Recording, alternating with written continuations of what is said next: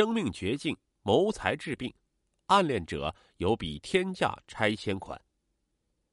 季杰是西安一家食品公司的职工，出于同情，他用家里的拆迁款救了患重病的女同事王海燕。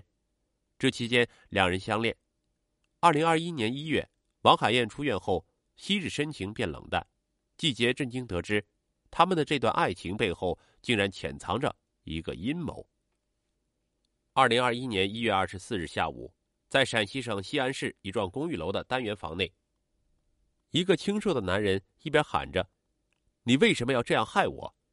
一边举起手里的梅花起子，向面前的女孩面部和颈部戳去。女孩瞬间血流如注。女孩旁边的另一个男人惊呆了。他醒过神后，立刻控制了行凶男子，并拨打幺幺零报警。民警接警后，第一时间赶到现场，将行凶男子抓获。医生赶到时，女孩已因动脉大出血当场死亡。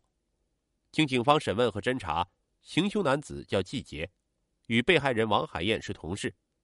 打电话报警的人是王海燕的男朋友胡天泽。据季杰交代，以及警方向胡天泽和其他知情人了解的情况。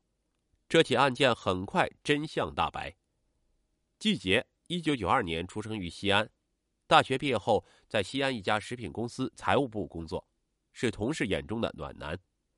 二零一八年七月的一天，季杰正在埋头工作，一个长相甜美的女孩出现在他面前。我是销售部的小王，这是我们刘部长的报销单，麻烦您看一下。季杰下意识的抬头看她，心头涌起一股莫名的悸动。事后，季杰向同事打听到，女孩名叫王海燕，刚从一所大学食品科学专业毕业，进公司还不到一个月。王海燕性格活泼，大家都称她小燕子。季杰托刘部长打听王海燕有没有男朋友，几天后被告知，王海燕男朋友名叫胡天泽，是他大学时的校友，现在西安一家电缆厂工作。季杰只得死了心。由于王海燕的工作性质，平时报销单据多，免不了要和季杰打交道，两人保持着良好的同事关系。二零一九年初，王海燕的母亲查出胃癌，王海燕家在农村，父母早年离异，母亲竭尽全力供她上完大学后，家里的经济状况已经是捉襟见肘。季杰得知情况后，悄悄找到刘部长，交给他一万块钱，让他设法转交给王海燕。刘部长感叹季杰善良讲义气。随着母亲的病情逐渐稳定下来，王海燕回到公司上班。为了还债，她拼命工作签单子，四处兼职。二零二零年四月的一天，王海燕来找季杰报销单子。季杰见她脸色蜡黄，说话无力，建议她体检。不久，王海燕竟然在医院查出得了急性白血病。季杰和同事去看她，在病房外听到她的哭声，不禁心如刀绞。季杰劝慰道。小王，病来了就安心治。一句话触动了王海燕，她失声痛哭道：“家里实在没钱了，不行就算了，我不治了。”季杰的同情心被激起，他毫不犹豫的说：“医药费我先帮你垫上，别耽误治疗。”王海燕含泪点点头。从那天起，季杰常来医院看望并陪护王海燕，他似乎不再恐惧和孤独。一次，他帮他垫付了一部分医药费，王海燕十分感动的对他说：“我怎么好意思老用你的钱？你以后谈恋爱、结婚还要用钱呢。”为了让王海燕安心接受他的帮助，不耽误治疗，季杰故作轻松的说道：“没事，我爸妈拆迁得了三套房子，还有一笔钱，给你垫点医药费，碍不了大事。”王海燕叹道：“你是好人，可惜……”我们无缘。不久后，季杰来看王海燕，发现她在哭。她的闺蜜李文文告诉她，王海燕的男友胡天泽的父母刚来医院闹了，逼王海燕和他们儿子分手。胡天泽顺从了。季杰得知原委后，对王海燕多了几分爱怜，柔声安慰她说：“海燕，别怕，还有我呢。”王海燕泣不成声：“季哥，要是有来生。”我一定会做别的选择。此后，季杰对王海燕越发体贴。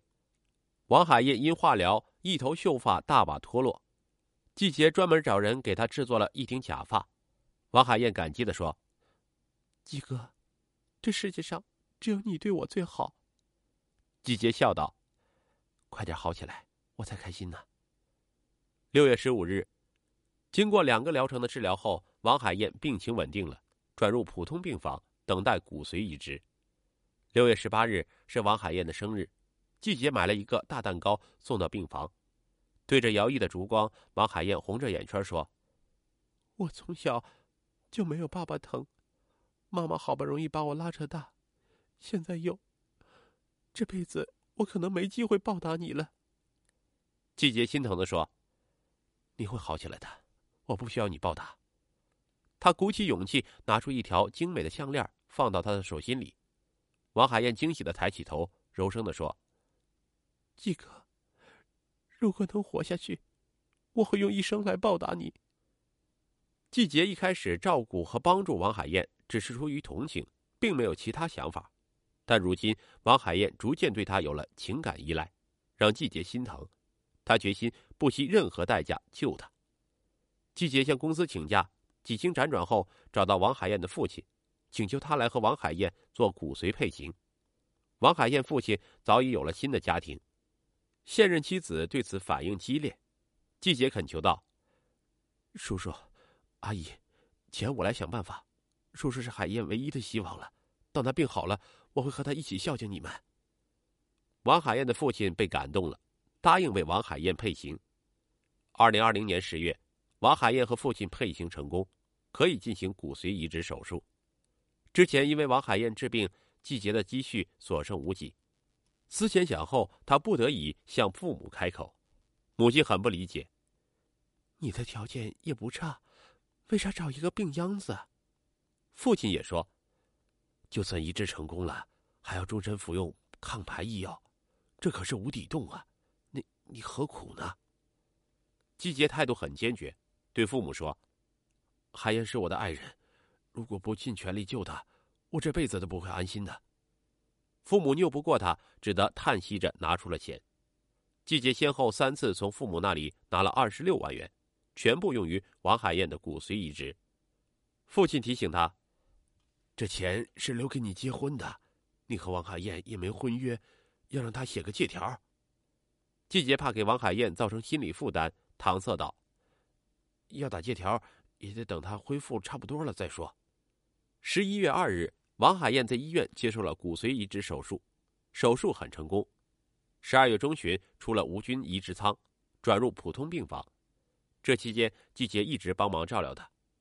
二零二一年一月，王海燕病愈出院，季杰将她接到自己的住处，对她细心照顾。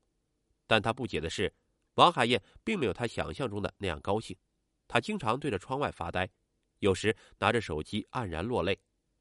一天，季姐买了王海燕爱吃的酱牛肉，兴冲冲的回到家时，却发现王海燕不在，给她打电话又不接，好不容易等到晚上快九点了，王海燕才回来。季姐忍不住的抱怨道：“天冷，你抵抗力弱，你要注意啊。”王海燕面无表情的说道：“谢谢关心。”季姐意识到他在和自己保持距离感，心里有些失落。渐渐的，季姐发现。不管他对王海燕怎么好，他总是郁郁寡欢。昔日对他的柔情蜜意消失了，要么冷淡，要么不理不睬。到了周末，季节本想着在家陪他，王海燕却总是找理由避免和他单独相处。